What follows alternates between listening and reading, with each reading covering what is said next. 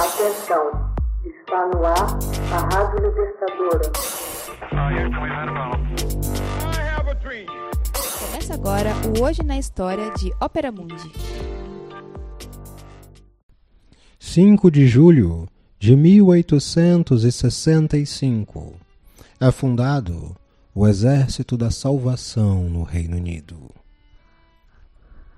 O Exército da Salvação é uma organização cristã internacional de inspiração protestante, fundada em 5 de julho de 1865 em Londres por William Booth, pastor metodista e pregador protestante.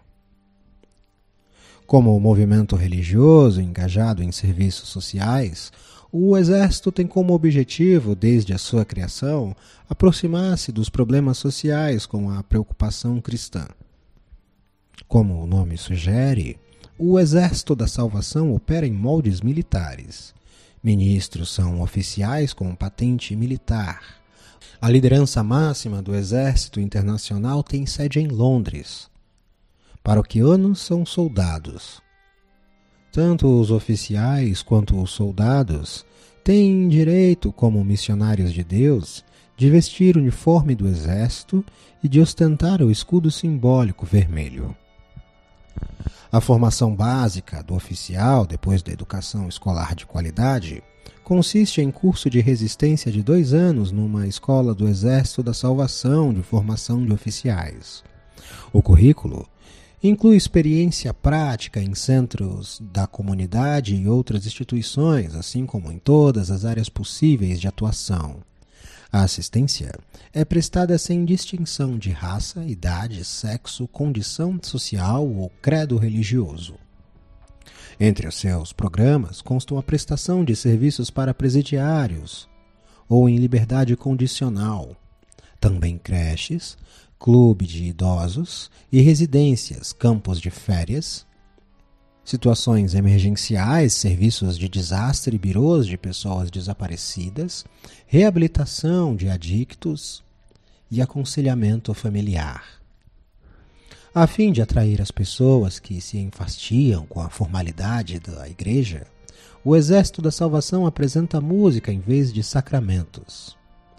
A música é parte importante de seu ministério. Bandas marciais, conjuntos de corda e grupos vocais existem em todo o mundo atrelados a esta organização. O Exército da Salvação tem hoje sede em 82 países. Conta com mais de 25 mil funcionários que pregam o Evangelho em 110 idiomas recebendo a adesão de mais de 2 milhões e meio de pessoas, operando mais de 3.600 instituições sociais, hospitais, agências e mantendo mais de 17 mil centros de reabilitação. Paul Kaiser William Booth foi seu fundador. Nascido em Nottingham, cresceu em meio à pobreza. Tornou-se assistente de um agiota Converteu-se aos 15 anos, tornando-se mais tarde pastor metodista. Para Booth, as exigências do Senhor exigiam romper as correntes da injustiça, libertar os cativos e oprimidos, alimentar os famintos, vestir os nus e incentivar responsabilidades familiares. Na Inglaterra vitoriana, argumentava o pregador metodista, aparentemente piedosa, os teólogos discutiam as questões agradáveis da divindade, enquanto as pessoas não paravam de morrer no desespero e na miséria. Ajudado por sua esposa Catherine, começou sua missão cristã em 1865 com uma operação de resgate no East End de Londres. Denominando sua entidade de Exército da Salvação em 1878, decidiu que travariam a luta em duas frentes: contra a pobreza e contra o poder do pecado. As denominações religiosas a ele se opuseram com violência, sob os olhares pouco dispostos dos magistrados e nenhuma proteção policial, ainda que pedras fossem atiradas, janelas quebradas, vandalizando propriedades do exército.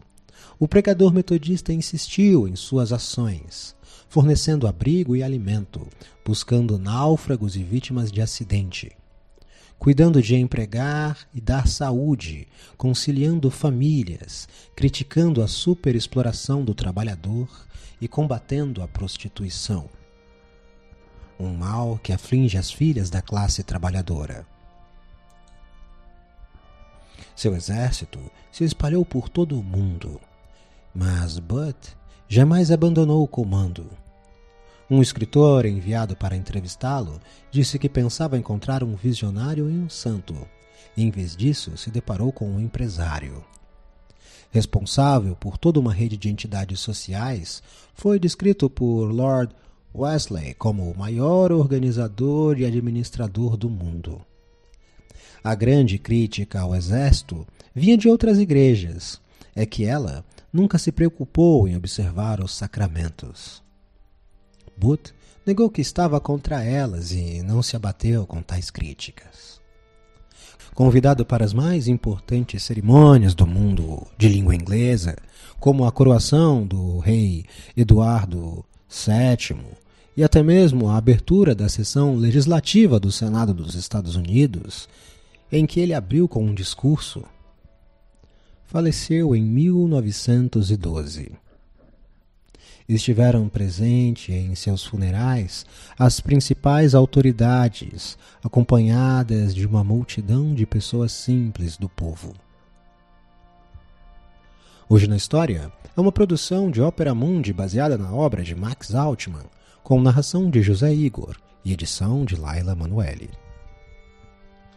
Você já fez uma assinatura solidária de Ópera Mundi?